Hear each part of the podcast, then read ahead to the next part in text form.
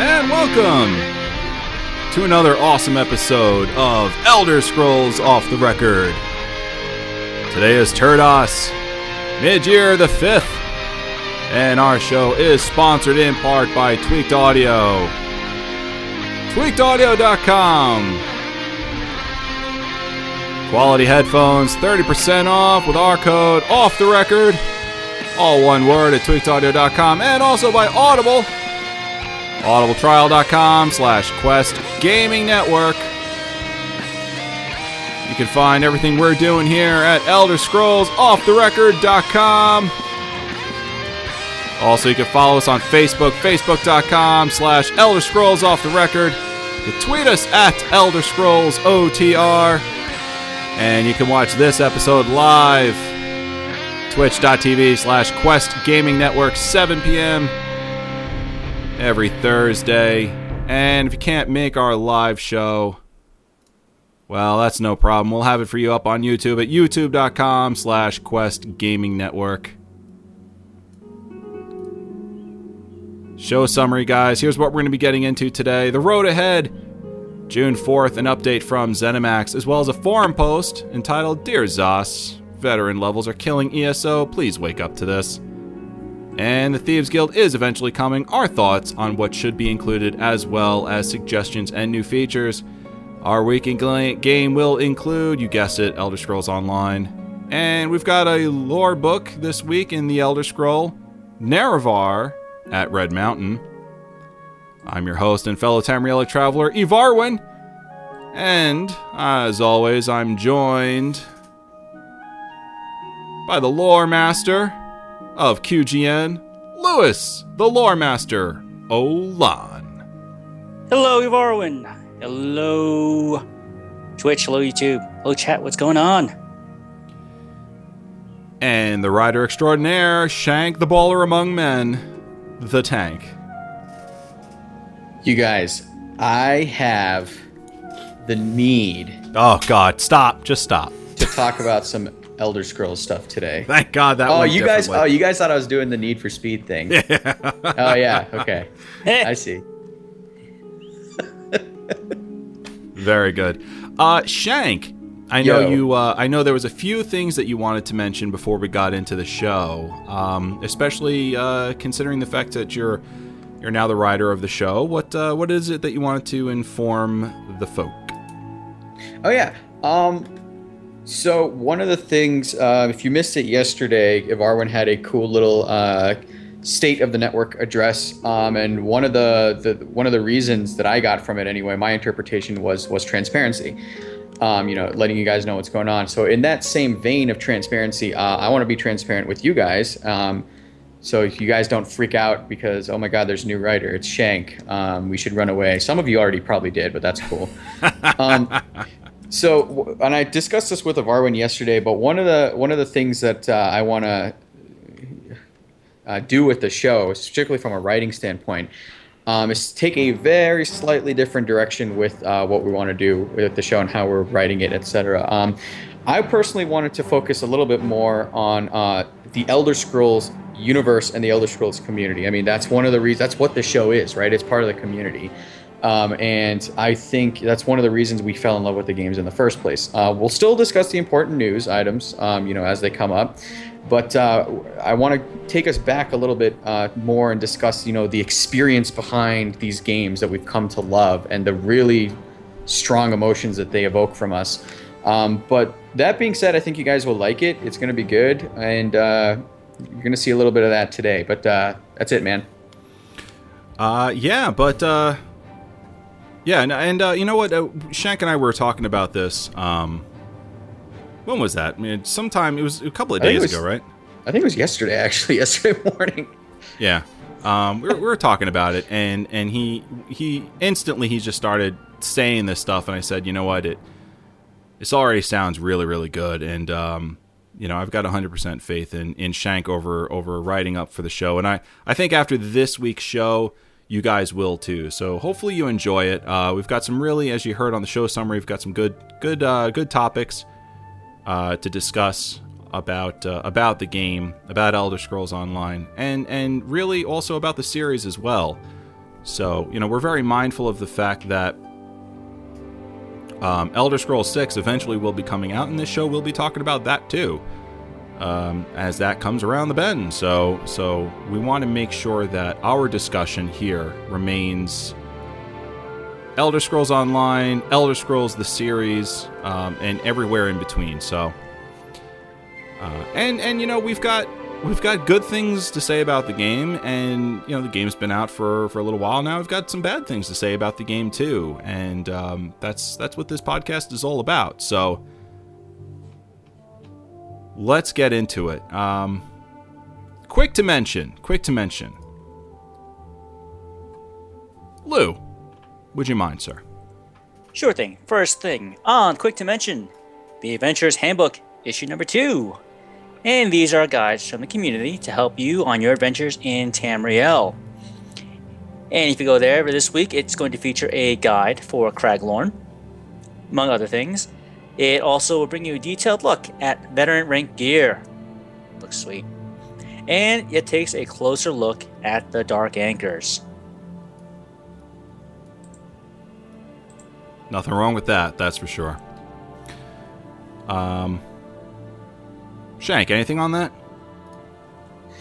Yeah. I mean, I when I was putting together this, literally just crossed my mind, and I looked at it and I was like, you know what, this is kind of cool, because this is user generated stuff that I mean, I know I personally don't really care for, you know, these min-maxing guides, but I know a lot of you guys do. I think this is something really cool that ZOS is doing with this Adventurer's Handbook feature that they got running. So I would suggest that you guys take a look and check them out, because it's kind of cool. It's got some good information in them, and it's all user created.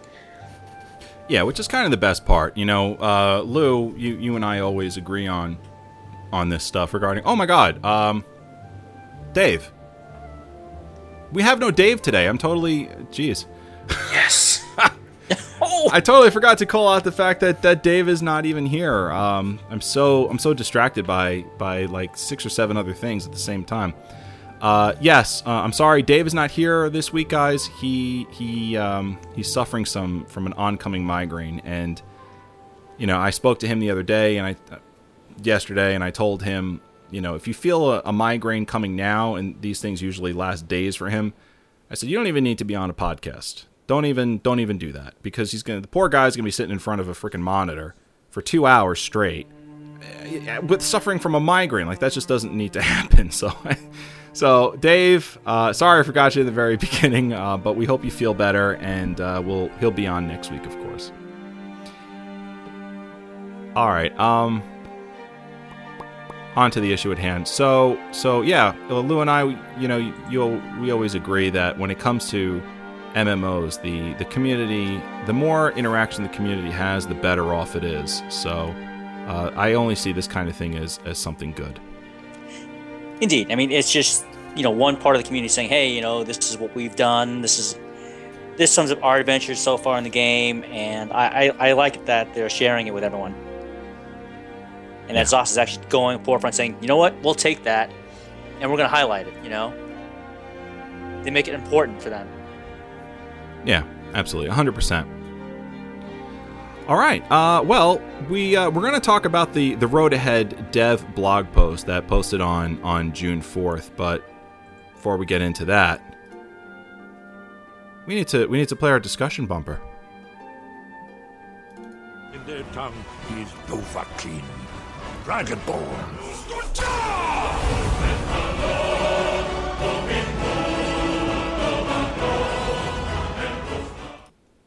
How'd that go for you? Like that? All right, Road Ahead dev blog post. June 4th, the dev team put together a blog post to keep us up to date on what we can expect in the future from Elder Scrolls Online. And here's what they had to say, and I quote, "Greetings, everyone. It's time for another update from the ESO development team. Since our last Road Ahead post, we've launched Update 1, which featured Craglorn, and a whole bunch of bug fixes, tweaks, and smaller system changes like Death Recap. Along the way, we've continued to fix problems by releasing weekly maintenance patches, and we'll keep doing so in between our larger updates. Off the top, I want to start by stating the obvious. ESO is a living, evolving game, and it will continue to be one as long as you, our community, continue to support it. Thanks so much for being involved with the game, for your enthusiasm, and for posting your thoughts and ideas on the forums, Reddit, and social media. I know sometimes there is as much criticism as there is praise out there in the internet land for the game, but that shows a passionate fan base that cares about the game, which is very important to acknowledge. Now let's take a look at where we are and where we're going. Now here's some highlights, which we've managed to put together in bulleted form. Lou, would you mind grabbing the first couple of bullets, please? Sure. And the first highlight that they want to mention is they're looking to balance the Dragon Knight and the Nightblade. The general feeling is that the Dragon Knight is a bit too powerful and that the Nightblade is not powerful enough. Right, and if we can add a little ESOTR annotation on that one as well. I know a lot of us here, well, really just me at this point. I don't have a veteran rank character, so when I talk about my Templar, my discussion is, and my opinions are going to be as a leveling person. However, Lou is veteran ranked, and so is Dave, I believe. And when they talk, it's a little bit different, of course. So if I manage to say something about the Templar that may be different from your experience as a veteran ranked Templar, just bear with me, guys. I unfortunately do not have the same experience. So as a host, I don't necessarily speak for the entire podcast, but sometimes, you know, that can be, my experiences can be a little bit different than yours.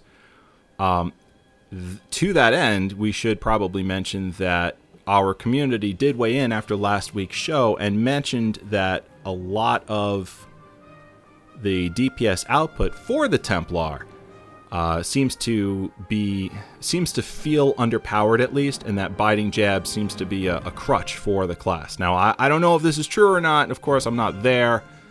But as an annotation to what we just said about Dragon Knights and Nightblades, maybe we can sort of put the feelers out there and say maybe Templars could use a little bit of a hike too.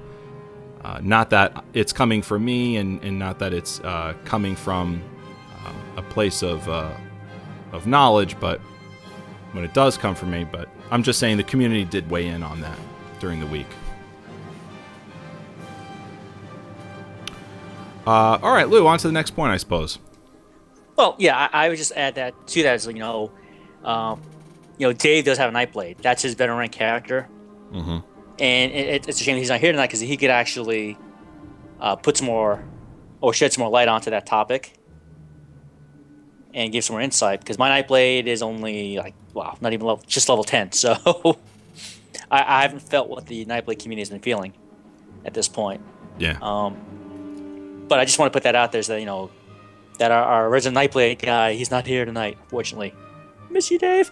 But the next point we want to bring up is that biting jabs nerfed in update 1. Wow. This has turned slightly differently. Wow. Okay. I guess the developers feel differently than some of our listeners. I don't know. I mean, this is definitely a good point of discussion for sure. You know, I'm looking forward to obviously getting veteran ranked, but the fact of the matter is that I have no idea at end game if biting jabs needs to be nerfed. I can tell you right now, as a leveling character at the level of 36, I think I just hit. I thought it was 37 last night. Yeah, it was. Okay. Yeah. It feels good. It feels good. So we'll see. I try and climb as best as I can, as quickly as I can, but we'll see. And maybe you guys in the community can weigh in, and certainly the live chat room can weigh in at any point, and we'll be on the lookout for that. All right. Let's see. What else? Lou, keep going, please. All right. They will also be looking to they're going to address ultimate ability spamming in player versus player. Okay, apparently there's that issue where you can... Go ahead, Shank. Yeah, I was going to say, that sounds kind of serious. I mean, just from an outsider's perspective, you can... Because I know your ultimate ability, you have to, like, build it up. Am I understanding that correctly? Yeah. Mm-hmm. Yeah, so... that seems kind of... If you can just keep spamming it... That sounds like... But see, this is the thing. Like, we don't know if this is specifically... They're seeing this on just one campaign, multiple campaigns, you know? So we don't know like how localized this issue is, but apparently they're seeing something like this. So, yeah, I think it really has more to do with. I think it really has more to do with the fact that some classes tend to build up the ultimate very quickly, and maybe not so much other classes as well. So. And then, of course, you know what happens when you're able to do that. That carries over to PvP, and what happens? You know, hey, it looks like that skill is putting out too much, more DPS than intended against players. So, right. Or in the course of killing the players, you know, they just rebuild the ultimate ability back up again, and you know, ultimates hit hard like they're supposed to because it's an ultimate ability, so it's got to hit like a Mack truck. Yeah, exactly. You know, or give you that really great defensive ability. So, yeah, hopefully they will get to looking at that and hopefully balance it out better. All right, let's see. EU server to be migrated to European data center sometime this summer, which is good because I believe they were having that. I think they were hosting that on the North American server. I think. Yes, they were. Right, so that's good. But the funny part is that none of our European players in our community have said that they've noticed any lag. So hopefully it'll be even better than normal. Yeah, I hope so. Because you're right. I haven't heard anyone in both the ESO TR guild say anything about bad about latency. But Who knows? Starting to think about additions to changes to PvP campaigns as shown by the new shorter length campaign we launched with Update 1, which I think a lot of us in the community had sort of expected because we saw what was going on with 90-day campaigns, and I believe a lot of us were saying, like, seems long, you know? And you can tell by a lot of the campaigns that are out there in PvP land. These guys tend to run out of steam after maybe about a month and a half. Yeah, that's what I think. You know, having shorter length campaigns, that automatically to me means that you can have a more focused campaign. And just simply just by making it shorter. So if you make it more focused, I think people will... be engaged for, you know, longer rather than just run out of steam after a month or whatever. But B, get more invested in their campaign because, you know, if you started playing one of these longer campaigns and just said, I'll forget about it and then try to come back to it. I mean, you're like, I don't know, me personally, I'd be like, oh, wait, so what was I doing again? Like, what am I supposed to be doing? So I think shortening it up keeps the focus on point, but also makes it, and just purely because of that, I think it will just make it more fun for people. Yeah, it tends to be that, you know, a lot of the factions, they go in there, they try their hardest for a while, and you, when it comes to campaigns, you've got three different factions vying over the same stuff. So, let's see, how do I say this the right way? It's really hard to gain ground in PvP in Cyrodiil, and when you do gain it, you feel like logging off for the night because it really takes hours and it's very hard, and you feel very accomplished when it's done. And it's this back and forth, it's this constant back and forth that exists in Cyrodiil, and if you have that going on for 90 days without a clear winner being decided for 90 days, it gets really exhausting.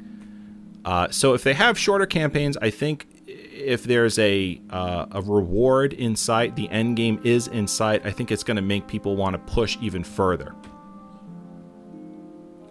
Okay.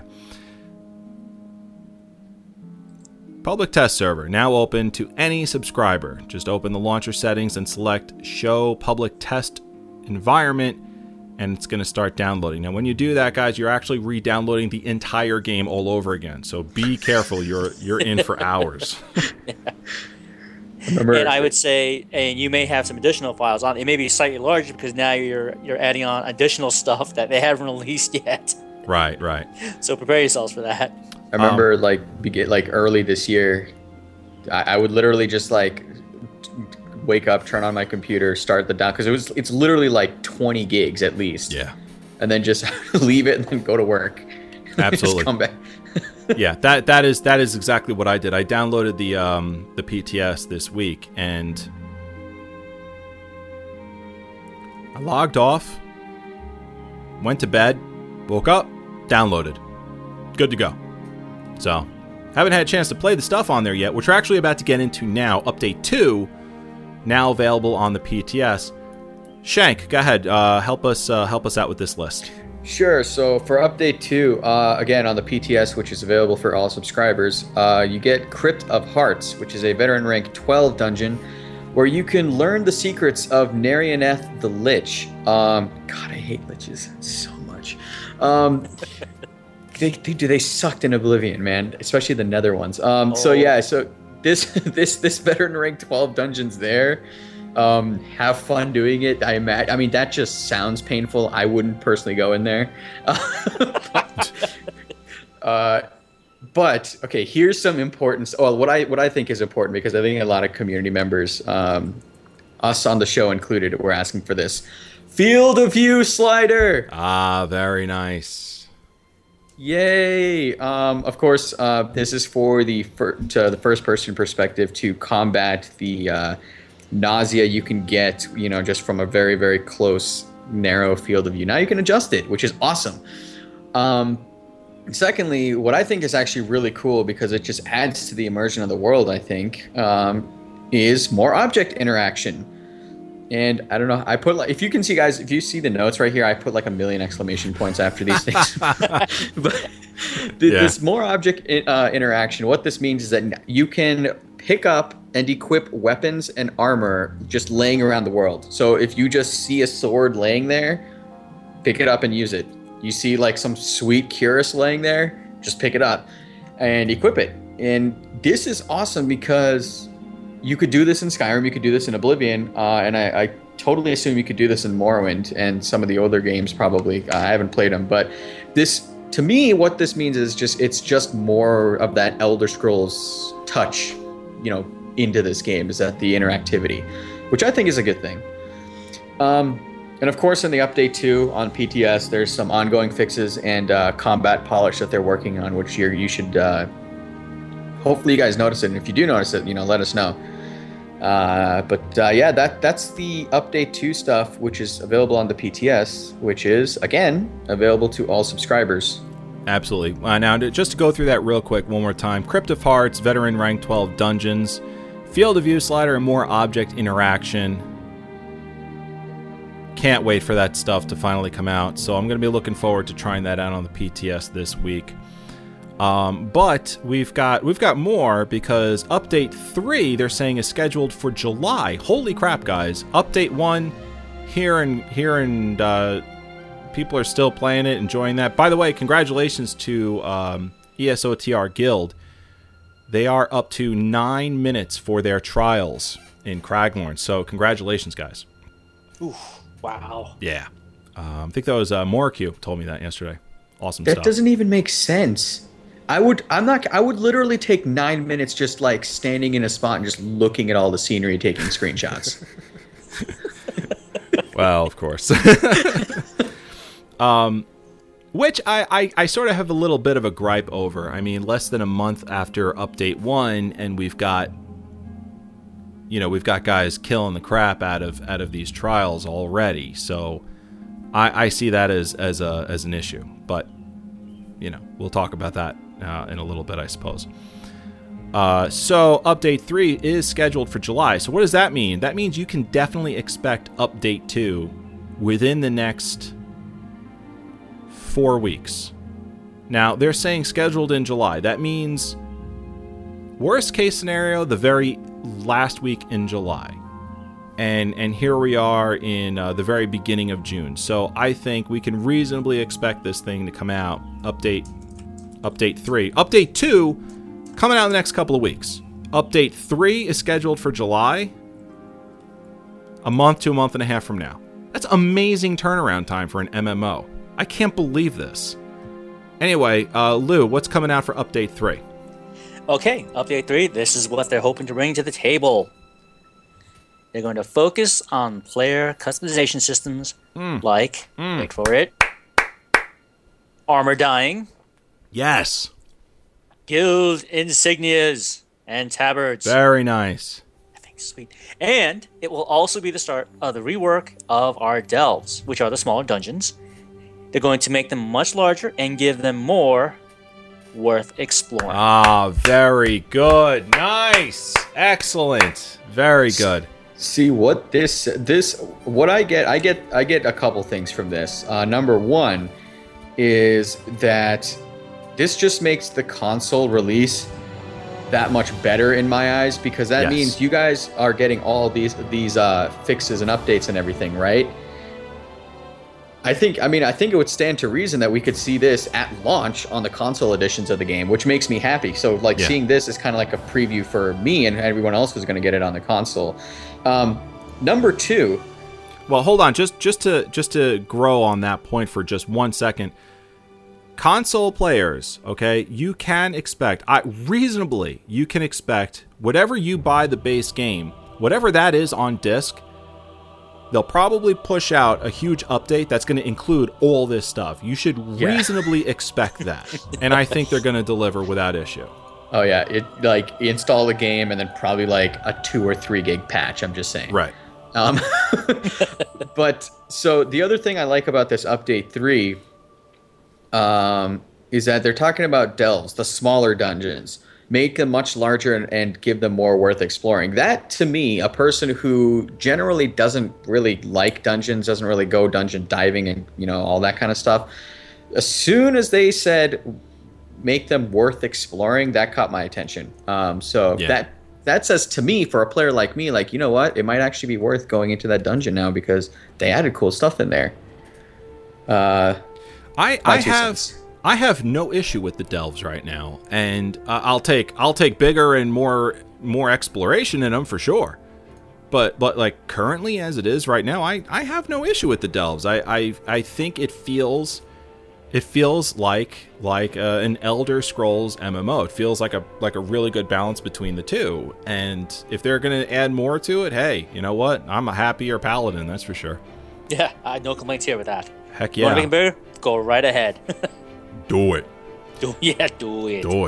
Lou, looking closely at VR system, please. Okay. Their next point, looking closely at the veteran rank system, or VR system.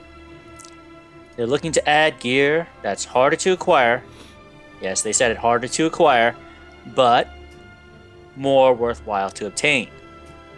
Okay. They're also looking to give more points to spend when you hit a veteran rank. And now, take that with a grain of salt. They're saying that's at the very early stages of development. It may or may not go live, so be careful with that. Don't assume anything with that, folks. Right. More content. Allow dungeons to level to the group leader. Oh, wow. More content. No complaints here. More content. Just bring it on. Give it on to us. And let's see. Wow. Yeah. That is awesome. If they're able to carry that down to the leveling game before veteran rank, that's freaking epic. Yeah, not only the VR system, I hope they would open that up to the regular leveling experience from 1 to 50. Can you imagine? Hell yeah. Excellent stuff. All right, anyone have anything on this as a whole real quick? Because we're getting a little long with this, and we got to move on. But I want to just ask real quick, does anyone have any closing arguments or anything they want to add? I'm good, man. Seems pretty straightforward to me. What about you, Lou? I see here a couple of really great things for the role-playing community. The FOB slider, well, you know, object interaction, and of course, the customization systems. Dies, insignias, tabards. That just makes the role-playing experience that much better for everyone. You know, whether you like it or not, you know, if you don't role-play or not, hey, we all look at our avatars look good. I'm all for this. Yeah, same here. I'm looking forward to trying out update 2 on the PTS. Field of view slider, hey guys, you know what? They promised and now they're delivering. It's on its way. Can't believe update 3 scheduled for July. Amazing stuff. And the veteran rank stuff that's coming out looks very, very, very promising. Now all they have to do is just get rid of those you know, the bugs that are out there and some of the more frustrating mechanics that have been, you know, in the game. And then I think we're looking better and better each month. Okay, we've got a forum topic that we're going to be discussing, as well as a discussion topic about the Dark Brotherhood and the Thieves Guild. So let's spend the next like 10 minutes on the forum topic. Then I want to do the Thieves Guild stuff. So this comes from the forums, and they title it "Dear ZOS." Veteran levels are killing ESO. Please wake up to this. Lou, would you mind reading this forum post, please? Sure. And this is straight from the forums. Okay. We have a link. You can see it. You can go out there on the general discussion forums, I believe. And this is what it says. Quote, "Your player base is declining. I know this because all of my friends and all of my guilds are saying the same thing. XP gain is too slow. Incentives are too little. Only some specific class builds are working in veteran play. XP gain is too slow. It takes hours of gameplay to move the bar. Quest rewards are too little. Mob kills are arduous and reward little. Incentives are too little. Veteran rank 3 to veteran rank 4. So what? The mobs, however, gain loads more hit points. We gain nothing. No skill point towards a decent veteran base unlock. No power boost. No significant unlock of higher tier gear. Nothing. Where's the incentive to do the grind?" And that's how it's spelled out, folks. You should see this. It's really long. Mm-hmm. "You're missing the basic MMO equation here. Effort must be met with reward. Only some specific classes play the way you want to play. Doesn't work into veteran zones. You cannot solo veteran play on any build unless you take 2 to 3 times as long and use potions, etc. There are maybe 2 to 3 builds in the entire game that can solo effectively, and this is pre 1.1.2 nerfs anyway. This is where your efforts should be focused. The 'oh, we're working on bots and gold spammers' excuse is old, and you've demonstrated insufficient progress to justify this. I can't make this message clear enough. If you don't adjust more of what the players are wanting, and soon, you won't have to worry about bots and spammers anymore because they'll realize there's no players to sell to." 3 minutes, Lou. Go. Well, as a veteran player, yes, I will admit it can be a grind. Okay? I kind of agree with this. The XP gain and the XP gold reward is not up to par. The amount of challenge that they give and the amount of challenge that players have met, the compensation is lacking. Okay, I'm getting the same gold payout that I would get if I was level 20. Okay, getting 300 gold or less sometimes. Like, are you kidding me? I'm in veteran rank. You're asking me to take on 3 to 4, 5, 6 mobs at veteran rank level with all their skills, their abilities, and yet I get, here you go, pat on the back, shoulder, good job, man, good job. Here, take your 5 gold. I'm sorry, what? And as for these specific classes, I don't know, I would have an issue with that. I think most classes, all the classes can do veteran play. It's just a matter of finding a mix that works for you and your play style. All right, and along that process, it's going to be painful because you have to try things out. It's all about trial and error, finding out what works and what doesn't. You know, and the beauty of it is the skill bar, you can swap things out instantly, you know, in between combat. You know, I always swap out abilities depending on what's going on in front of me. You know, depending if I see certain mobs in front of me, I will swap things out of my skill bars right then and there. Okay, whether it's AoE, single target, what have you, I'm always open to adjusting everything on the fly per fight. You know, I have no problems taking 10 seconds to fix everything and adjust it and see if it works. If I fail, I fail. I'll try again. I'll do something else.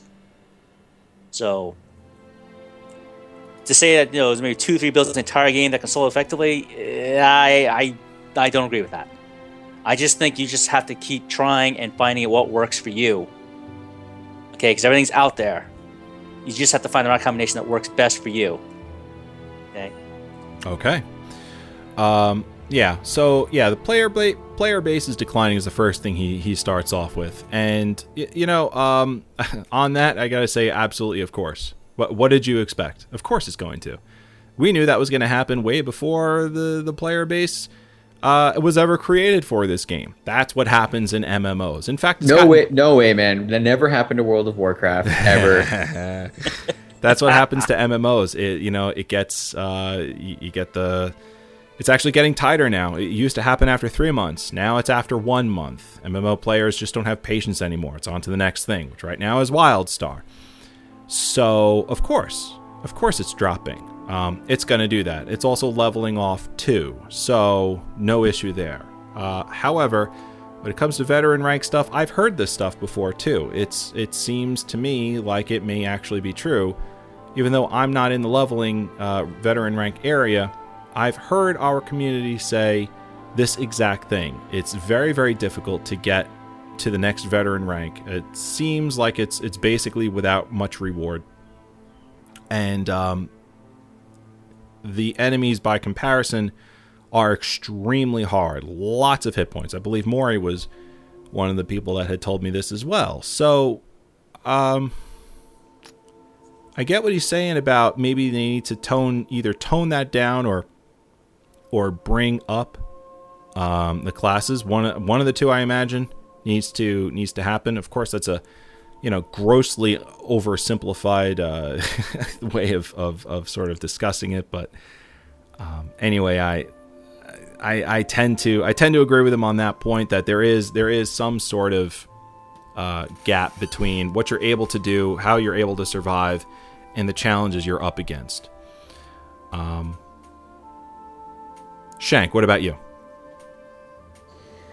I think, I don't know, I included this post for a reason, because just, you know, you just look at the forums and you can get a general idea of what the community at large is thinking. I did want to point out, though, one thing, if I may, from ZOS officially here. Of course, I mean, this thread on the forums is pretty long. It's, I don't even know, it's like, at least when I looked at it, it was like 12 pages long.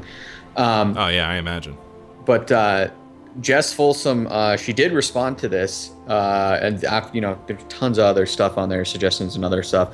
What she did say, hey, folks, we want to let you know that we've seen all your feedback and concerns about veteran levels, veteran content, endgame character progression options, and we're in the process of planning some changes and improvements. We hope to be able to share our plans with you very soon, maybe in the next Road Ahead letter.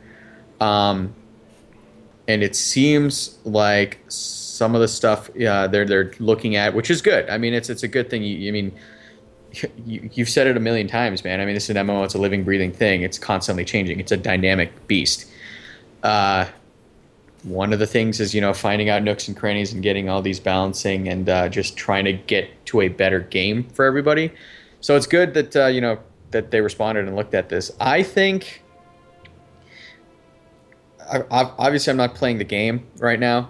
But I think regardless of game that you play, if you do something that's very, very tedious and takes a lot of your work and skill and just outright dedication, I do think, you know, you should be like rewarded for it appropriately. So if you know, people are saying, and certainly sounds like people in our community are, you know, saying the same sort of thing. So definitely worth addressing and taking a look at from ZOS and fixing it, honestly, because, you know, That's where the community is. So, right. I mean, if I may. Yeah. Oh yeah. Go ahead. I mean, one solution I'd like to offer, but I know it's been bounced around on the forums as well, to help with this is the fact that once you hit veteran rank level, you no longer gain skill points or attribute points in the normal leveling process. Okay, so as you progress, the mobs they raise in difficulty, they gain higher hit points, they gain more, they have more and everything except for the player. Okay, the player is stuck with what they've got when they hit 50. All right, skill points, yes, you can gain by going and getting Sky Shards everywhere, Cyrodiil, dungeons around the world, everywhere, but that reaches a finite point. What would also help the community is if, hey, you know what? Believe it or not, veteran ranks are additional levels for the player. So why not continue the attribute points as well? Okay, and I think that may help alleviate some, not all, but a lot of the pressure that players in the veteran ranks feels. Like, you know what? If I can gain another attribute point that I can dump back into magicka, health, or stamina, that may help in these builds that I've got. May help me tackle this veteran level content. Right. You know, I shouldn't have to depend on or I shouldn't have to fall back on, you know, I can only use enchants on my armor to boost my shortfalls. No, I should be able to say, I want the enchants to boost what I've got or what I can get on my own. All right, and not have to fall back on that and use that as a crutch. Yeah, they could. I think that's a very nice idea. I think one way or the other, in order to close that gap in difficulty between the mob and between how difficult the mob is between and how squishy you are, they got to do one of two things. It's either increase. Really, it all boils down to one thing, and that's your stats. Now, they can increase your stats in a lot of different ways, either through gear, which they're saying that it can be very difficult to get the gear, or every level, or maybe every other level, you earn a stat point that maybe the allocation for what you put it in changes slightly. Instead of maybe, you know, whatever it currently is right now, I think as you level up, one stat point equals it was like 10 hit points or something. Right, it may be either, you know, 10, 15 health or 10, 15 magicka, 10, 15 stamina. Yeah. Instead of which would be, let's say, 20 over with 2 hit points. Excuse me, with 2 points over 2 levels. Every other level, you get a stat point. Maybe they give you like 15 or something like that. This way, it doesn't quite equate to 2 points, but it is a little bit more than just what it equates to with 1 point.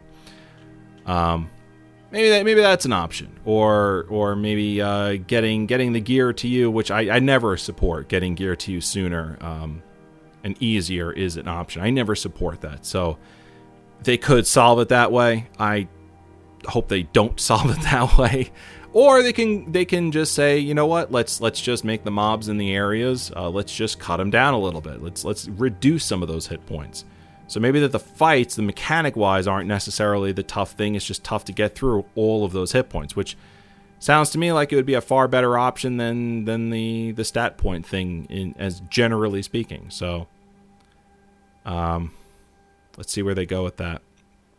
All right, guys. Anything else that we want to say on this topic? We'll start with Shank and go to Lou. No, except for, I mean, I know ZOS is going to be actively looking at this and hopefully make changes for the better. And of course, whatever changes they do make, they're going to get feedback from them. So I don't know. It's just a constant refinement process, I think. But it's good because that's what the forums are for. You got to go back and, you know, provide feedback. That's how you get the game better. Absolutely. And Lou. All right, I'm with Shank on this. You know, folks, all right, you may be angry, you may be frustrated, but it would really help if you actually went on the forums or you're in the game, send those feedback reports if you're in game. You know, post your ideas and your critiques and your suggestions on the forums. Let them see what you've come up with, all right? Everyone there, you know, has something valid to say. Get your get your point across. Hey, you know what? This is what I think would help. You know, every little bit helps. You know, you may be surprised of what ideas they may take from all those posts. So, you know, let your point be known. You know, you have nothing to lose, and the game has everything to gain. So. All right, guys. Dark Brotherhood and Thieves Guild. All right, now we know this is coming for Elder Scrolls Online. So let's talk about the Thieves Guild this week. Now, Shank, this seems to be kind of like, you know, your baby here, this particular topic. So why don't you lead this discussion on this one, sir? Okay, sure. So this is something I kind of like, especially with, you know, specific games. I kind of like looking ahead and doing some healthy speculation, some realistic speculation. And, of course, just throwing ideas at the wall and seeing what sticks because, hey, it's fun. Specifically, I mean, we know that the game did not launch with the Thieves Guild or Dark Brotherhood. It does currently have the Mages and Fighters Guild. But I figured it'd be cool to just kind of go and look at, for this week's, starting at this week at least, and look at, okay, what could possibly happen with Thieves Guild? And I kind of just want to like go around here like we usually do. And I listed some bullet points here and just some points to discussion, which I think are cool. But obviously, if you guys have anything else cool that pops into your head, I would love to hear it. I think it would just make it more interesting. So first things first, it's not out yet, but... when can we expect it to realistically launch? That's a good one. Thieves Guild. Realistically. I would say I would say no time before the end of the summer. I would say probably around quarter three. All right. Yeah. All right. Okay. Lou? Well, I was thinking probably by the end of the summer. I mean, they're pushing out an aggressive content update schedule. I mean, we literally just received Craglorn, a little over 2 weeks ago? Okay, and we're already getting news on update 2. All right, and a promising update 3 in July. Yeah. All right, and we just hit the first few days of June. You know, as of this broadcast. So if they keep to it and they put it out there, I'm thinking we may see this possibly by maybe August, end of August, maybe beginning of September. All right. If at least just one of them, you know, if they just do one or the other or both, you know, at least one of them will be out by the end of the summer, beginning of the fall.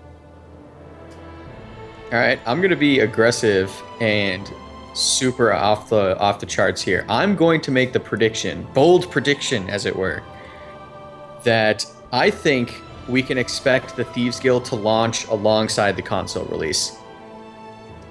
So, along with this crazy updates and everything else that's coming, having, hey, you guys, you waited all this time, but guess what? You guys get an entire other guild. Here you go. And boom. And I mean, I know that because the Thieves Guild has historically been pretty popular among the Elder Scrolls games. Mm-hmm. I think that would just be great. I mean, honestly, man, if I picked up my copy and it was just like, oh, yeah, here's Thieves Guild, I'd be like, all right, well, see ya. That's all. I know what I'm doing for the next month and a half. Yeah. I imagine they will probably. They'll probably time. Well, I was going to say they'll probably time it with the console release.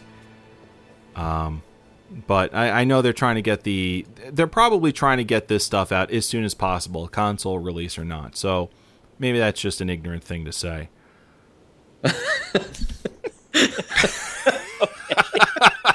I mean, just to be blatantly obvious, I suppose. All right, cool. So the next thing I want to talk about. So what content absolutely has to be in the Thieves Guild when they eventually roll it out? And this, what I mean, has to be in the update. I'm talking about, you know, consistency with the lore, consistency with the canon, and the universe at large. And I actually included a link there talking about directly to the lore in the USP wiki there. And some examples that I came up with was your ability to bribe. You know, your emphasis on sneak and being stealthy, because I think Amand Kristoff in the Oblivion, he's your first doyen in Oblivion. I mean, he says, "We do not condone murder. We're not the Dark Brotherhood." Right. So that automatically takes violence off the table. You know, like out and out violence. So it's, take looking after the beggars and stuff like that, because they're your eyes and ears and whatnot. But black markets and stuff. So my question is to you guys, what do you think absolutely has to be in there to stay consistent with the series and still crucially provide that, this actually is an Elder Scrolls Thieves Guild. Like, I can see this existing in this universe because it's real. Well, the first thing they're going to have to do is they've in order to remain consistent, they've got to put in a storyline like the Fighters and the Mages Guild that's going to carry you throughout your leveling experience. I think it's got to at least be that. If it's going to remain consistent with the series, it's got to be an engrossing storyline. That's number one. At some particular point, you're going to have to get your hands on some sort of Daedric artifact, like you do with the other guilds currently. I imagine you'll be giving it back, of course. You're not going to hold on to that sort of thing in an MMO. But some sort of interaction with a Daedric artifact, I think, would remain consistent with the series. Paul Sage was saying that they want to have a justice system where if you, I'm interpreting that to be that if you steal something, you go to jail, or something like that. I think that's going to have to be in the game as well. And I do remember them saying that they were looking at finding a way where you're able to pickpocket players in a way that's not going to hurt that player per se. If they have that in the game, I think that would be consistent with the series, though it's difficult to say or fathom how they're going to be able to do that in an MMO environment. What about you, Lou?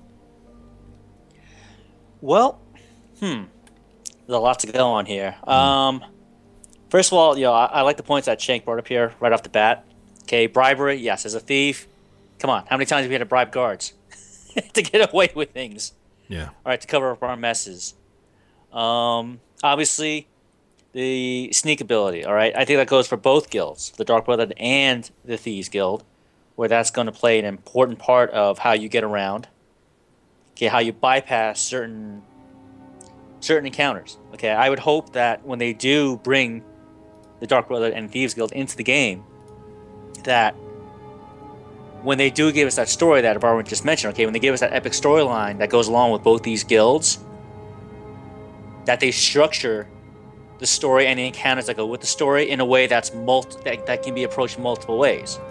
Okay. All right, for someone like Shank, who plays the sneaky, avoid combat like it's the plague type playstyle, I would hate to see storylines or quests and missions in a Thieves Guild that involve that. Yeah, you have to kill things to get past it. As opposed to, all right, you can approach this mission one of three ways. You can go here, you can do this, or you can do that. Okay, in keeping with the tradition of not killing anyone on the Thieves Guild for a mission, because again, you're just blowing your cover. And then conversely, same thing with the Dark Brotherhood. All right, they structure missions to where, yeah, there are multiple ways for you to kill your target that you need to. All right. What's another thing? Oh, I guess the how to hide, your presence. Whether or not you gain notoriety in this game. Like, for example, with the justice system that you mentioned. All right, if you're caught, whether you're a Dark Brotherhood assassin or a thief in the Thieves Guild, how does the game affect you? How does the game punish you for that? I mean, yeah, do you go to jail for a certain amount of time? Are they going to take a third of your money away? Ouch. Or do they slap you with, now when you go to a merchant, since you were a former thief or known assassin, will now shop owners charge you more to buy stuff from them because they know you're a thief or they know you're a killer. You know what I mean? Things like that. Right. All right. Other things, you know, the armors, definitely the guild defining armors have to be there. Build it up, you know, weapons. I hope they have that on there as well. Yeah, and actually, what you guys said kind of rather nicely, I guess, leads into the next bullet point. Hey, look at that. Yeah. Man, I hate having logical segues. Okay. So, obviously, I mean, yeah, there's certain elements in the Thieves Guild that you have to have to stay consistent with the lore, but also to stay consistent with the gameplay design elements of past Elder Scrolls games. But looking ahead, because you know, each Elder Scrolls game iterates on itself and adds more while still maintaining that consistency and adds its own little touch and flavor on these things. What new content or features would we want to see in the Thieves Guild? And you know, some ideas I had. And Ivarwin, you mentioned what I liked, and actually Lou too. You know, in my opinion, the storyline in the Thieves Guild for Skyrim was lacking with respect to the Thieves Guild in Oblivion. I loved the story in the Oblivion Thieves Guild. I felt more invested in it, and it was just longer, but the quality was still there. I didn't really get that same sense of, you know, that quality and quantity bar that I did with Skyrim. So when you're talking about, you know, the questing and the stories, how about have a branching quest line? You know, I mean, I think with the, at least Oblivion and Skyrim, the two games that I've played, there is an end goal to both of those stories, whether it be with the, you know, the Gray Fox or with Nocturnal. You know, there is a definite sort of, you're always marching towards one thing here. But I think, you know, at least in my head, like, how cool would it be if they could add sort of branching quest lines into there? So this gives you that weight of choice that, okay, you know what, I actually am making an impact in the Thieves Guild, and what I do actually impact the future of this guild, you know, for me. So I think having branching quest lines with multiple options, with real consequences in them, I think that would be really cool. You know, yeah, I agree with that. And there's certainly a lot of quest chains in Elder Scrolls Online where there's branching options toward the end. Lou, what do you think? What are some things that you would like to see? Well, as Shank said, yeah, the impact of choice, okay, but not to the point to where it separates you from the rest of your group or the rest of your friends, okay. Yes, it impacts the Thieves Guild, but not in a way to where now you're not going to see the same NPCs in the Thieves Guild hideout as your friends do. Okay, I would hope they would structure it to where if you do make those kinds of decisions, whether it's a Dark Brotherhood storyline or a Thieves Guild storyline, it doesn't affect you overall. You know, it doesn't affect everyone overall. Like, you know, you're no longer phased out with your friends. Okay, but yeah, I do want to see storylines of choice that leads you down different paths, but don't affect, you know, to where you're cut off from everyone else.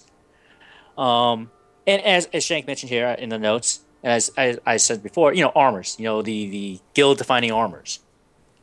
Okay, slightly different looks to reflect your status in the guild. You know, the better you are as a kill in Dark Brotherhood, or the better thief you are in the Thieves Guild, you get upgrades to your armor.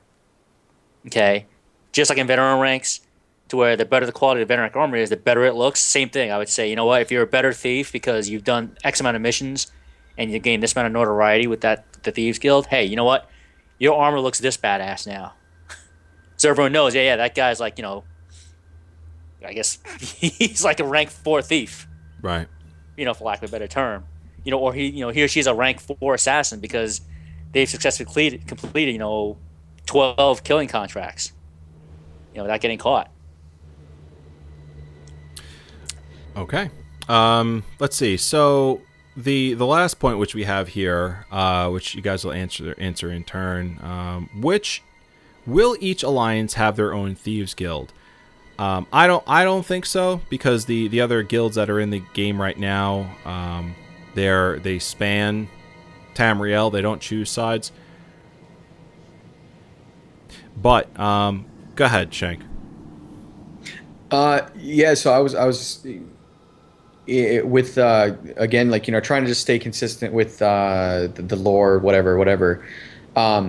I think personally it would be kind of cool if you had, you know, you have the three alliances right now in the game, and if they had their own Thieves Guild stories within them, because, you know, historically, if you look at the Thieves Guild, they're all sort of provincial, localized, and it's not like a global, you know, sort of Thieves Guild thing, where the, you know, each province of the each chapter of the guild operates within its own province. It's kind of a self-sustaining almost in that sense. So, you know, if they do that, I think that would be kind of cool, because you would have three guilds with three different quest lines. Is it though? I mean, I tend to disagree with that, because, you know, you get one game that's in a different province from the previous game, but they're separated by hundreds of years. And every single time you interact with the Thieves Guild, it always seems like it is an order that exists sort of agnostic of politics, the current politics. Well, I mean, it is sort of agnostic of the agnostic of the politics, but I mean, just purely going off of what I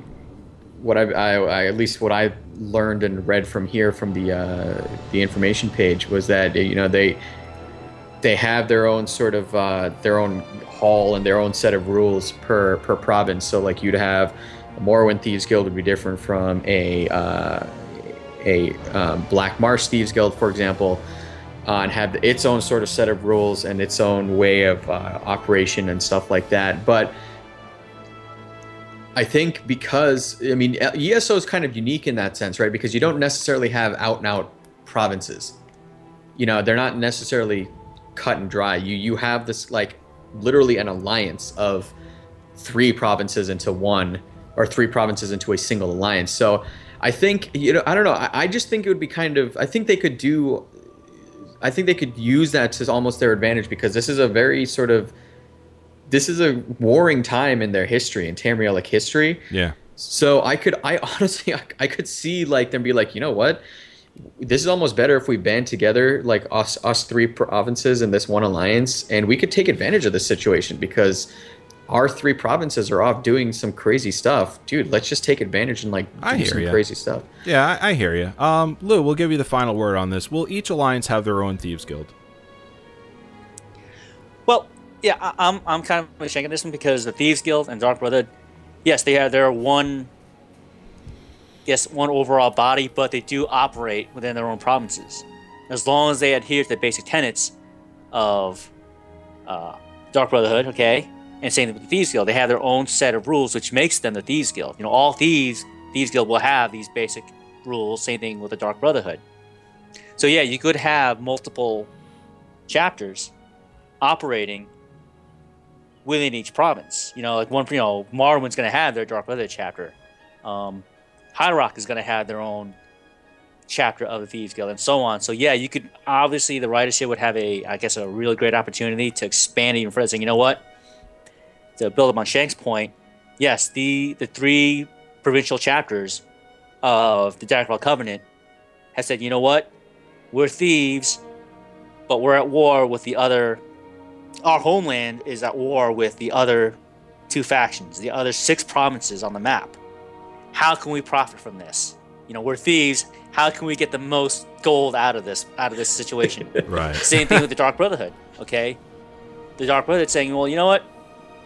Yeah, we're all part of the Dark Brotherhood. We all follow the Night Mother, but we're getting some really great contracts from these areas. Like, do we turn them down?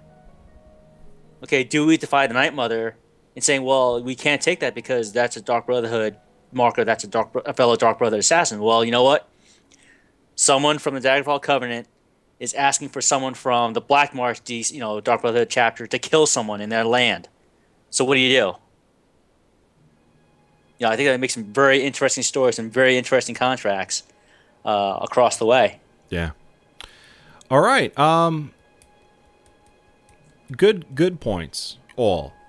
Shank, is there anything else that maybe you wanted to round off these all three discussion topics with, from, you know, the road ahead or the forum post or even the Dark Brotherhood Thieves Guild? Is there anything that maybe you intended to come out in the show that we didn't quite hit on just yet?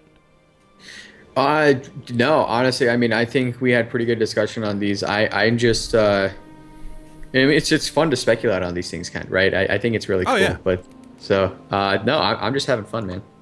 I agree. What about you, Lou? Is there anything that maybe you wanna just throw out there real quick? The only thing I want to throw out there real quick is I hope they bring these two entities soon. Yes, these go. Please bring it soon. I agree. Can't wait. Yeah, hopefully sooner than. I'm terrible. I am terrible when it comes to just predictions. I'm awful with them. So if I'm making a prediction, you can pretty much bank on the fact that I'm 100% wrong. So I would go with Lou on this one. All right, guys. We're actually going to change it up a little bit. Whereas right now we would probably do our Elder Scroll recap where we talk about our gameplay. I want to shift over to Lou and talk about the lore segment. So Lou, the Elder Scroll, please.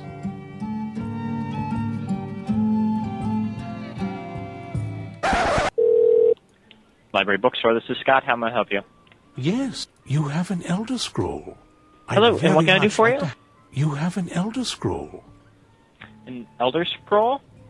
Yes, I'd very much like to have those scrolls. Oh my! And this week's Elder Scroll is a lore book, and it's called Nerevar at Red Mountain, written by the Tribunal Temple. And this is a scholarly description of the events surrounding the battle at Red Mountain and its aftermath. The following is from the Apocrypha. The Hidden Writings of the Tribunal Temple. It is a scholarly retelling of a tradition transmitted through the Ashlanders concerning the battle at Red Mountain and subsequent events. The Ashlanders associate this tale with the telling of Alandra Sul, a shield companion of Nerevar who came to live among the Ashlanders after the death of Nerevar and during the ascension of the Tribunal. There are many variant treatments of this story, but the primary elements are consistent throughout the tradition. The murder of Nerevar, the tragic fate of Dagoth Ur, and the profane source of the Tribunal's divine power are denied by temple doctrine as ignorant Ashlander superstition and not widely known among civilized Dunmer.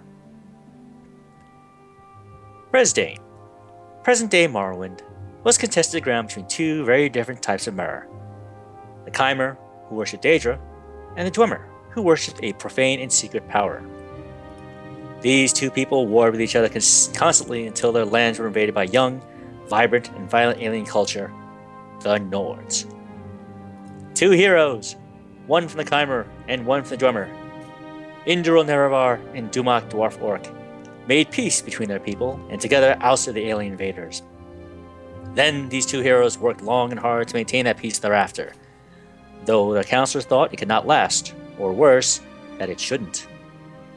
Nerevar's queen and his generals, Almalexia, Sothasil, Vivek, told him to claim all Resdayn for his own. But Nerevar would not listen, for he remembered his friendship with Dumac. There would be only peace. Until Dagoth Ur arrived. House Dagoth had discovered the source of the profane and secret power of the Dwemer, the legendary heart of Lorkhan, which Dumac's people had used to make themselves immortal and beyond the measure of the gods. In fact, one of their high priests, Kagrenac, was building a new god so that the Dunmer could claim Resdayn for their own. The Tribunal urged Nerevar again to make war on the dwarves. Nerevar was troubled. He went to Dumac, his friend of old, and asked if what Dagoth Ur said was true. But Craglorn and the high priest of the Dunmer had kept their new god secret from their king, and Dumac said the Dunmer were innocent of any wrongdoing. Nerevar was troubled again and made pilgrimage to Holmayan, the sacred temple of Azura, confirmed that all that Dagoth Ur said was indeed true, and that the new god Dwemer should be destroyed for the safety of not only Resdayn, but for the whole world. When Nerevar went back and told the tribunal what the goddess had said, his queen and generals felt themselves proved right, and again counseled him to war. There were reasons that the Dwemer and Chimer had hated each other forever. Finally, Nerevar, angered that his friend Dumac would lie to him, went back to Vardenfell. This time, the Chimer King was arrayed in arms and armor and had his hosts around him, and he spoke harshly to Dumac Dwarfork, King of Red Mountain. "You must give up your worship of the Heart of Lorkhan, or I shall forget our friendship and the deeds that were accomplished in its name." And Dumac, who still knew nothing of Kragnac's new god, but proud and protective as ever of his people, said, "We shall not relinquish that which has been our way for years beyond reckoning, just as the Chimer will not relinquish their ties to the lords and ladies of Oblivion. And to come at my door in this way, arrayed in arms and armor and with your hosts around you, tells me you have already forgotten our friendship. Stand down, my sweet Nerevar, or I swear by the 15 and 1 golden tones, I shall kill you and all your people." And so, the Chimer and Dwemer went to war. The Dwemer were well defended by their fortress at Red Mountain, but the bravery and cleverness of Nerevar's queen and generals drew most of Dumac's armies out into the field and kept them there, so that Nerevar and Dagoth Ur could make their way into the Heart Chamber by secret means. There, Nerevar met Dumac and the Dwarf King, and they both fell from grievous wounds. Dagoth Ur slew Kagrenac and took the tools the Dwemer used to tap the power of the heart. He went to his dying lord Nerevar and asked him what to do with these tools. And Nerevar summoned Azura again, and she showed him how to use the tools to separate the power of the heart from the Dwemer people. And on the fields, the tribunal and their armies watched as the Dwemer turned into dust all around them as their stolen immortality was taken away. Dun, dun, dun. Back in Red Mountain, Nerevar told Dagoth Ur to protect the tools in the heart chamber until he returned. Dagoth Ur said, "But shouldn't we destroy these tools at once, so that they might never be used for evil again?" But Nerevar was confused by his wounds and his sorrow, for he still loved Dumac and the Dwemer people, and so went to the fields outside of Red Mountain to confer with his queen and his generals, who had foreseen that this war would come and whose counsel he would not ignore again. "I will ask the tribunal what we shall do with them, for they have had wisdom in the past that I had not. Stay here, loyal Dagoth Ur, until I return." Then Nerevar told his queen and generals all that had transpired in the Red Mountain, and how the Dwemer had used special tools to turn their people into immortals, and of the wondrous power of the Heart of Lorkhan. The tribunal decided that the Chimer should learn how to use this power so that Nerevar might claim Resdayn and the world for their people. Nerevar did not expect or want this, so he asked his queen and generals to help him summon Azura yet again for her guidance. But the tribunal had become as greedy as Craglorn upon hearing of the power of the heart, and they coveted it. They made ritual as if to summon Azura as Nerevar wanted. Almalexia used poisonous candles, and Sil used poisonous robes, and Vivek used poisonous invocations. Nerevar was murdered. Then Azura came forth anyway, and cursed the tribunal for their foul deeds. She told them that she would use her powers over dusk and dawn to make sure Nerevar would come back and make things right again.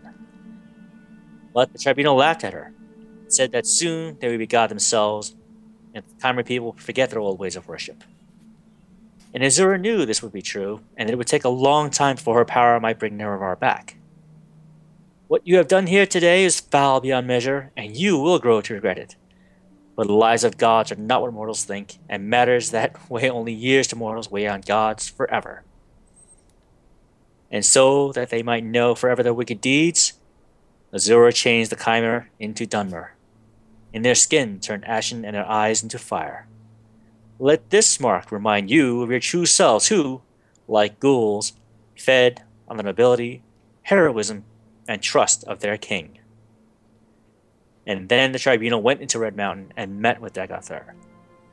Dagoth Ur saw what had been done, for his skin had changed as well, and he tried to avenge the death of Nerevar, but to no avail. Sherpanoff thought dead. Sherpanoff found the tools he had been guarding, and through study of Kragnac's methods, turned themselves into gods. thousands of years after the apotheosis. The tribunal is still the gods of Morrowind, and the old ways of worship are remembered only by a few. Nerevar is known to fewer. His pleaded general still fear his return, for the words of Azura linger long, and they see the mark of her curse on their people every day. And this concludes the book. Nerevar at Red Mountain by the Tribunal Temple. And I want to say thank you to the unofficial Elder Scrolls pages, the Elder Scrolls Wiki, the Imperial Library, and all the other great sources of Elder Scroll knowledge. Please, if you all enjoy this lore segments, folks, visit these sites, go out there, look at my favorite subjects. You will not be disappointed. Wow, Lou, that was a real badass story. Yeah, I like this story a lot. Yeah, it was really good. So I think one thing we can conclude is that the Dwemer, as it were not the mightiest dwarf in Al-Lazaroth. They were not. The mightiest dwarves in all of Tamriel. Indeed, they were not. This week in Tamrielic Holidays was Dry Urzimb. I probably destroyed the hell out of that. Let's try this again. Dry Urzimb. Mid-year the 1st, the festival of Dry Urzimb, held in the hottest time of the year in the Ababan Gora, is a jubilation held for the sun Dabathe itself. Scholars do not know how long Dry Urzimb has been held, but it is possible the Red Guards, I know that word, brought the festival with them when they came in the First Era. And today, actually, was Hersine's Summoning Day, mid-year the 5th. In Daggerfall, this is the Summoning Day for Hersine. And I want to thank the unofficial Elder Scrolls pages, of course, for providing that information. We'll get into our emails in just a little while, guys. But first, we've got some gaming to talk about, finally. Thank you for holding out. Lou, what'd you do in game this week? Well, hang on. Let's see. High Elf Sork is currently at veteran rank 5, continuing the veteran rank XP grind. However, closing the gap rapidly to veteran rank 6. Almost there. Another, I think, 300-400k, and I should hit veteran rank 6 probably by tomorrow night or Saturday. Hoping, cross my fingers. However, I did start taking little breaks now for my Sork. So I've been playing a couple of my alts. Okay. All right. I've also still hasn't gone away. You know, I'm still getting the random, drops in the game, some random load screens that are still bugging me every now and then during the game process. But nothing too crazy. My biggest event over the past week is that I finally got the ancient elf motif that I've been wanting for the longest time. One of the rare ones. Okay. Oh, very good. How BA does it look? Like I said, with the veteran rank gear, the better the quality of it. Like if it's like blue or higher level quality, it looks better. That's cool. The color scheme and the way it looks, its overall sheen looks so much better. And right now, sweet. I'm looking out for the Daedric, and I'm set. I forget Primal Bird. I don't want those. I just want Ancient Elf and Daedric, and I'll be happy. All right. I'm kind of hoping as well that, yes, they did give us the Road Ahead letter, and I hope they will continue to be as aggressive in patching the bugs and getting the fixes out there, as well as, with putting out the new content. To me, I think they can go hand in hand. Push new content out, and aggressively squash, the current set of bugs that are out there in the game now. I think they can do it. They can do it. They got the people. They can do it. But as I said before, my alts right now, I have a Breton Dragon Knight.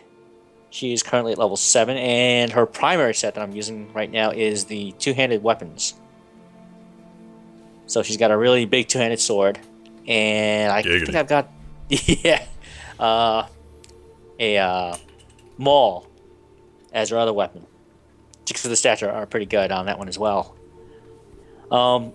I'm thinking though, I know in the past people use bows for Dragonites as a secondary set, but I'm wondering if maybe I should just go try the Destruction Staff too. You know, in lieu of the bow for ranged weapons. Hold on, just try the Destruction Staff. How bow actually is effective in the Dragonite? I know I've seen some people running around with it, but I'm just toying with the idea of, you know, trying out different things. So maybe the Destruction Staff will work instead. Gotcha. Okay. Try that out. So just experimentation, basically. Right. Right. Okay. Cool. Well, you know the Destruction Staff for the Dragonite's a huge, huge weapon. Yes. A lot of Dragonites use that. Mm-hmm. Yeah. Yeah. I'm curious to try it out, especially if I do it like at lower levels, to where if I respec, it's not going to cost as much. Yeah. You know, and so it won't hurt to experiment at a lower level. However, I will say, you know, I have Breton heavy armor. Granted, it's only green quality, and Breton armor just doesn't. Heavy armor just doesn't do it for me. Gotcha. Okay. Yeah, it looks meh to me. So I'm probably gonna go with other motifs, see how they look. You should see my character right now. He's kind of like a patchwork of colors. Oh, well, what? Do you have one overall theme? Like one overall motif? I have one overall theme, and that is, if it's an upgrade, I'm wearing it.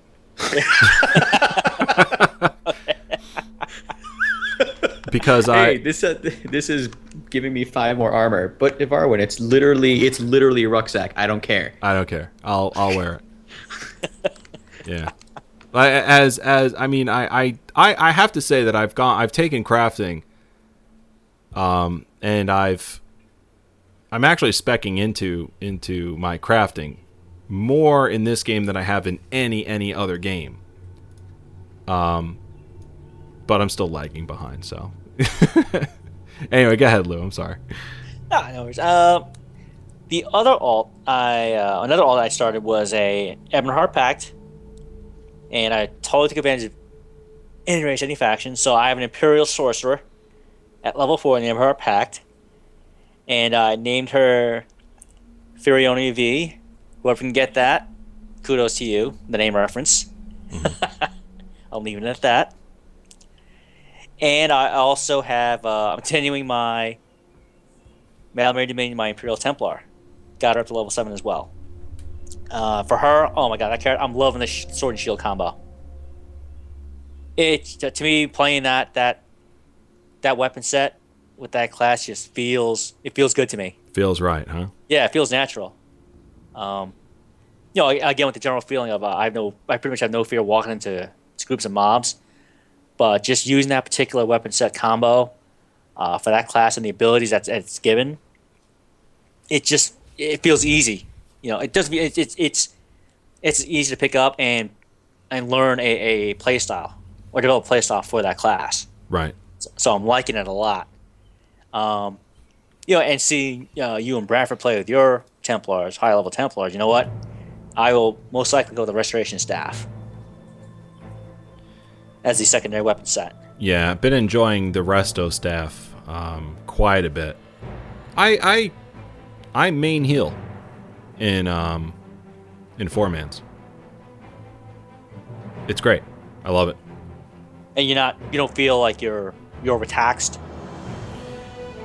You don't feel like, you know, you don't have enough of what you need or you know, I mean, I'm not fantastic at it, but the group stays alive, and they do very well, and they very rarely ever go to like half health or below, and it's because I've specced a lot into Magicka. Put a lot of points into that. I think I've got like 15 points in Magicka and maybe 17 in health now, with only 2 in stamina. Wow. Oh yeah.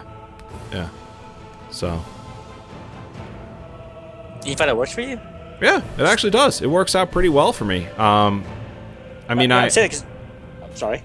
No, go ahead. No, I was just saying. I know because it's not very familiar, but I know that a bunch of the attacks, the abilities in the Sword and Shield are stamina based. Yeah, they're all stamina. I'm wondering, do you find you find yourself in rough spots because of that, trying to balance out between using the magicka attacks and the stamina ones? Well, what's interesting about the Templar is certain things like Shield Rush.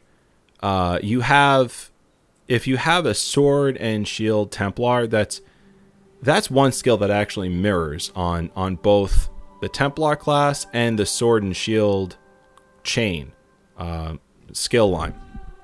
It just depends on, do you want to use the one that uses your magicka, or do you want to use the one that uses your stamina? And you also have to understand that one does more damage with a longer duration, I believe, and the other one doesn't so much. So I just go with the one that's granted to me from being a Templar, because I happen to stack a tremendous amount of magicka. Okay.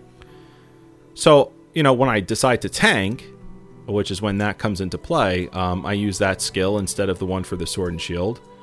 I use a couple of the Sword and Shield abilities. I keep stamina potions on me. But really, I find myself just, I know I have a lot of magicka, so I slot my skills for that. I make sure that I tank the boss and not the not the adds. I heal myself when I can. I let the healer do his or her job, and I really don't have much of an issue.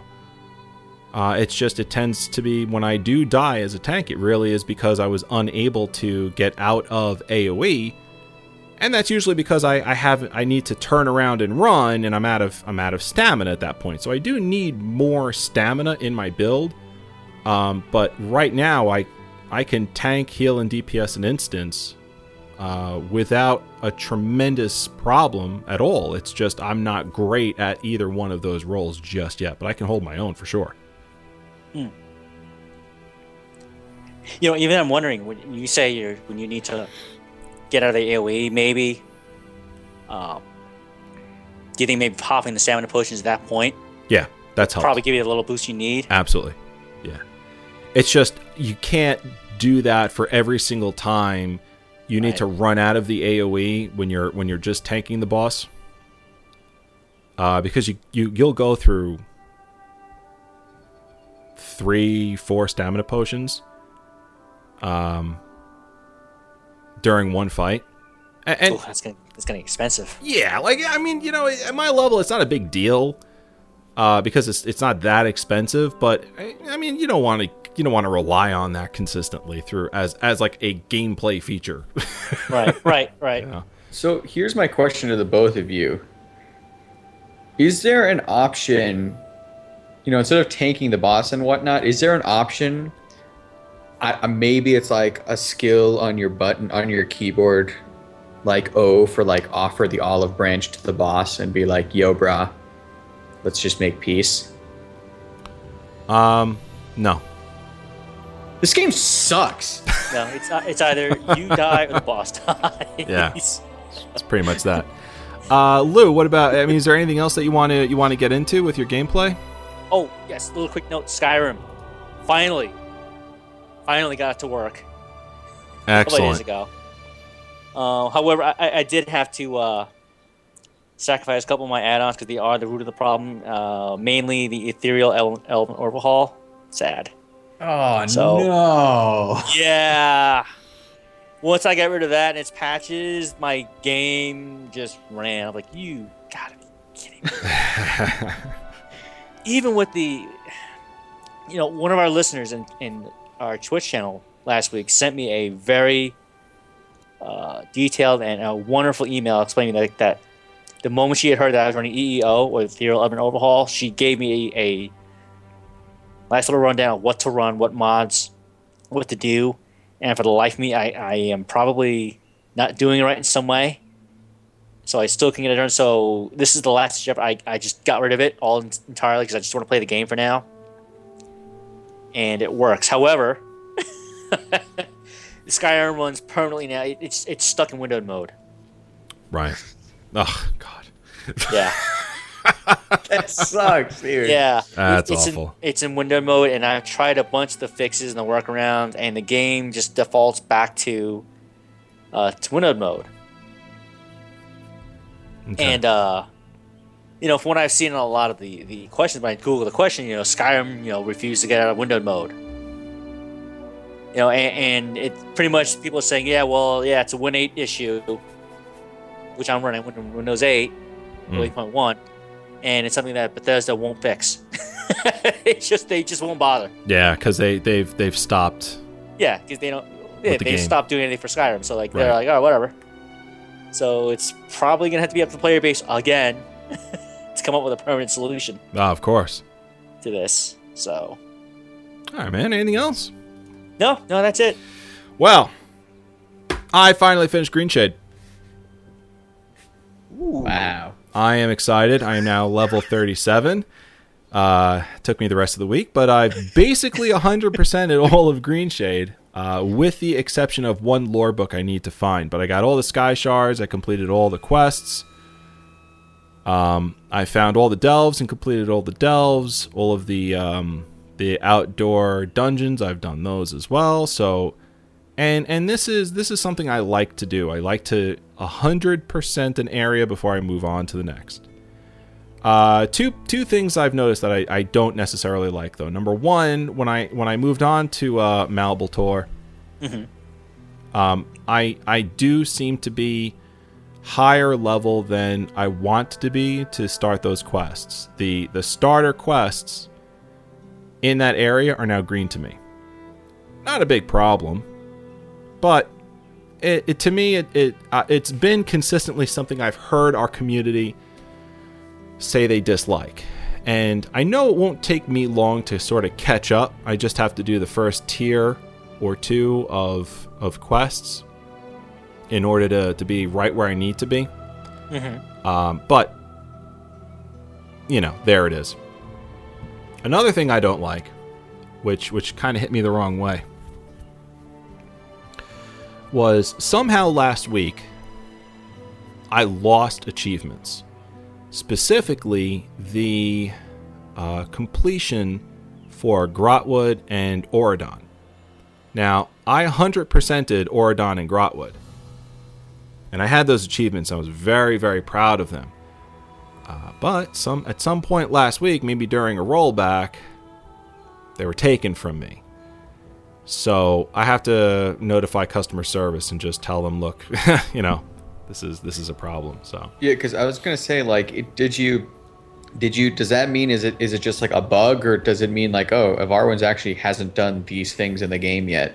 In these? No, I mean I think it's just a bug where somehow. It's just either not being displayed or that data got rolled back, but it's not like I can go back there and redo the quests. The quests are completed.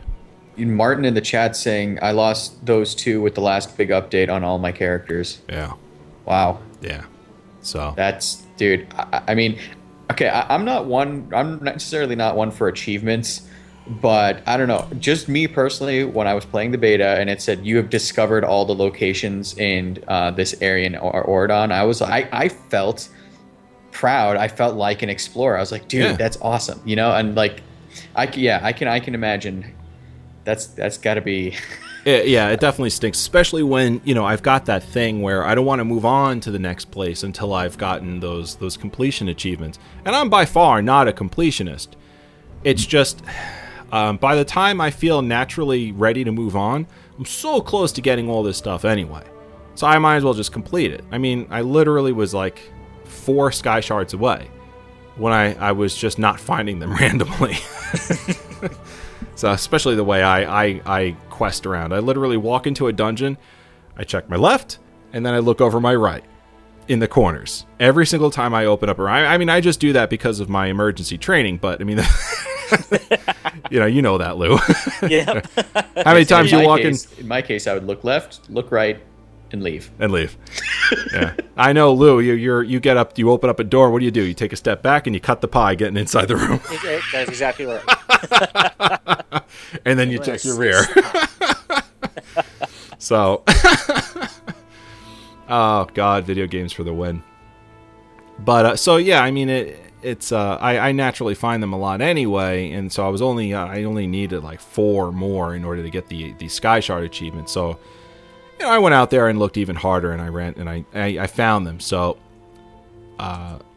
coming from that kind of experience to lose those achievements, it definitely stinks. But I gained two levels this week. I'm very, very proud of that. I'm very, very, very, very excited. I had a nice gaming marathon for myself on Tuesday when I didn't have to be, I wasn't at work, I didn't have anything pressing here with the network, and even if I did, it was not going to be pressing that day. So I just took the day off and I played Elder Scrolls Online and watched Star Wars Clone Wars, and man, did I just, oh God, it was amazing. Felt so good to finally relax. Geeking out. Basically, yeah. Yeah, the whole day. And then, what else? So I've only done a few of the first quests in Malbator. I have... What was some of the big stuff that I did this week? I really loved tanking. I really enjoy how it is in the game. You don't have to worry about every silly little mob. You know, you really can just like go straight for the boss, hold the boss, learn the mechanics, and just let everyone do their thing. And everyone is having fun doing their thing. You don't have the healer that's just like,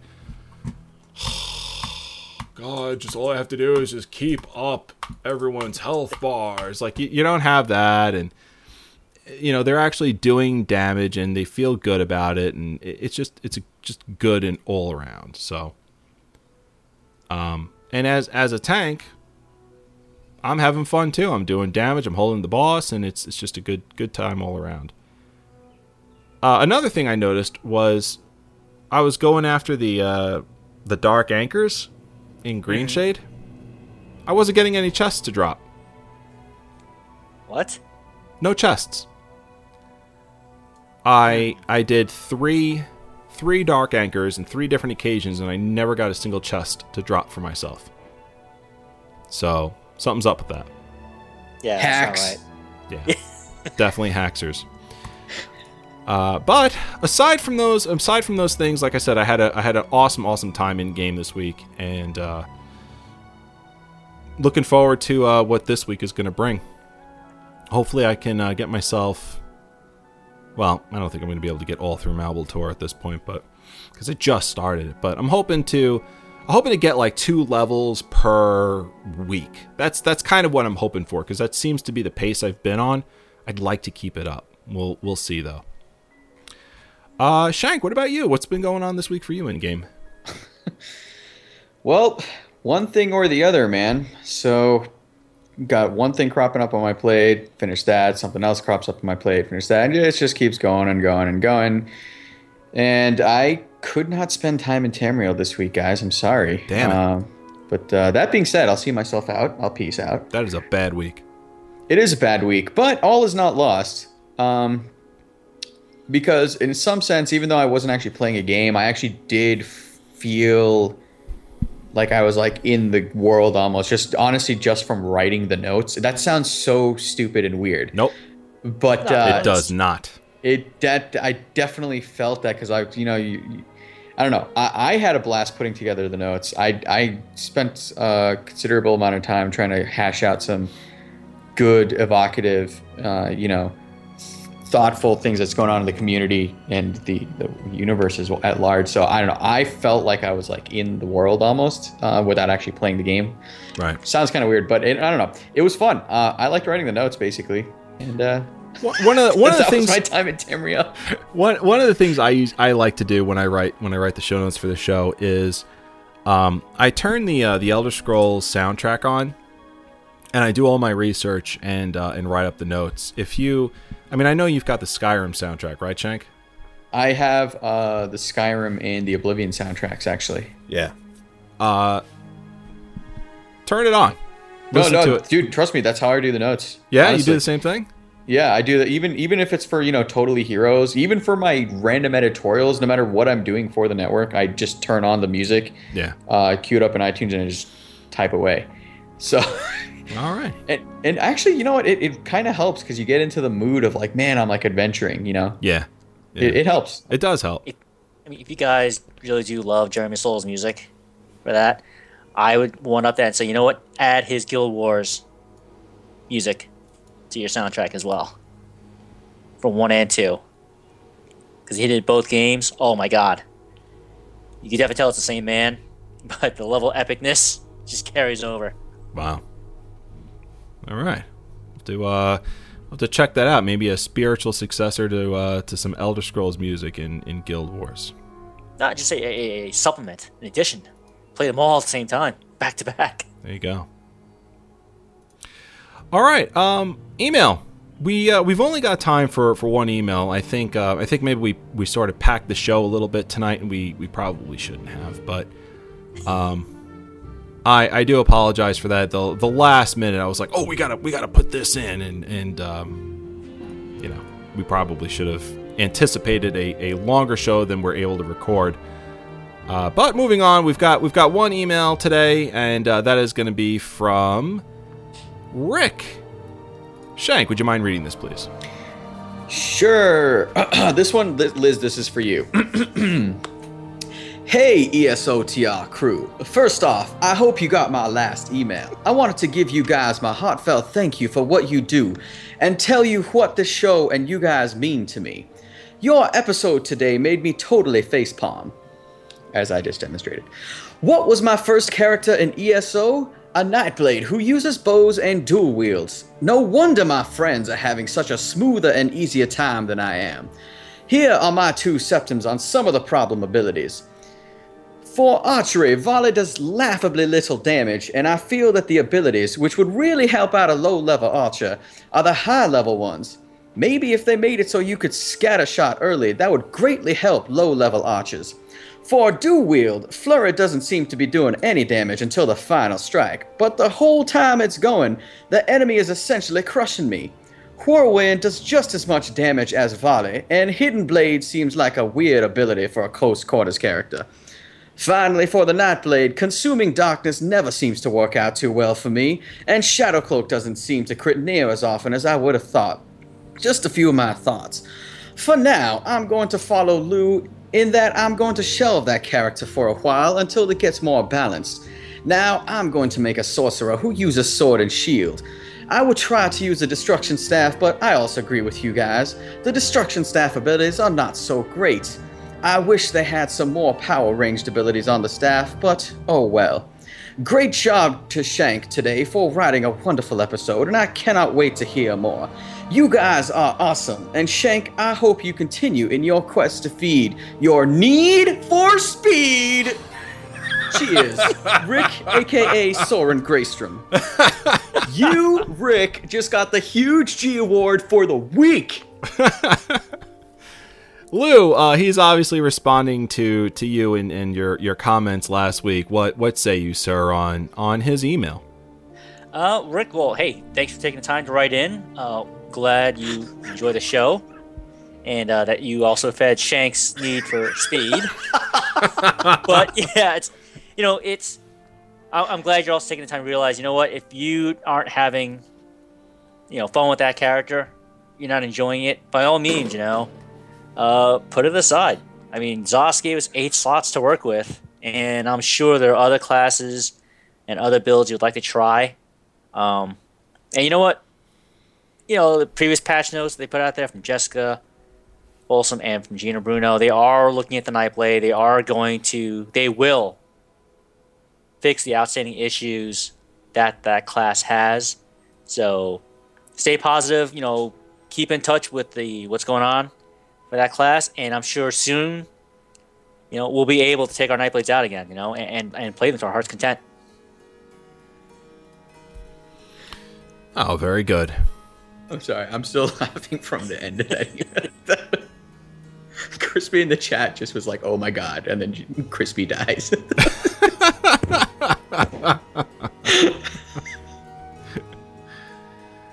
Oh boy. All right, guys. Well, that is our show for the evening. Thank you to the chat room for hanging out with us. And to all of you who have downloaded and who downloaded our podcast and watched us on YouTube, who came live and watched us on Twitch. To check up on everything Elder Scrolls news related, you gotta go to ElderScrollsOffTheRecord.com. You can email this show at ElderScrollsOffTheRecord@gmail.com. And follow us on Twitter. Elder Scrolls OTR. At Elder Scrolls OTR. What's the OTR stand for? Off the record, of course. I'm Ivarwin. You can follow me at Ivarwin. That's EVARWIN. Lou's at GamerGuy11B, that's GAMERGUY11B, and Shank's at Shank the Tank, ShankTheTank. Let's start with our final thoughts before we say goodbye, guys. Let's start with Lou. Hey, folks, we went over a lot today. A lot going on, especially with that road ahead from ZOS. I say, folks, keep going back, keep updated. There's a lot of great things coming down the road for the players in Elder Scrolls Online. And Shank. It's going to get better. And Shank. I'm just going to say, writing the notes today, guys, filled my need for speed. Oh, God. Dave, we missed you. Come back next week. Feel better, man. Yes, feel better. Please. And looking forward to the cadence for these updates. I'm really super excited about that, especially for an MMO. It's unbelievably aggressive and feels like it's in the right place. Elder Scrolls Off the Record is a Quest Gaming Network production in association with the Middle-earth Network. Time to say goodbye. We'll start with Lou. Good night, everyone. Thank you all for joining us tonight. See you all again next time. And Shank. That was awesome. Hopefully it was good as show. Worst writing, yay. Take care, everyone. Be safe. And may the foos be with you.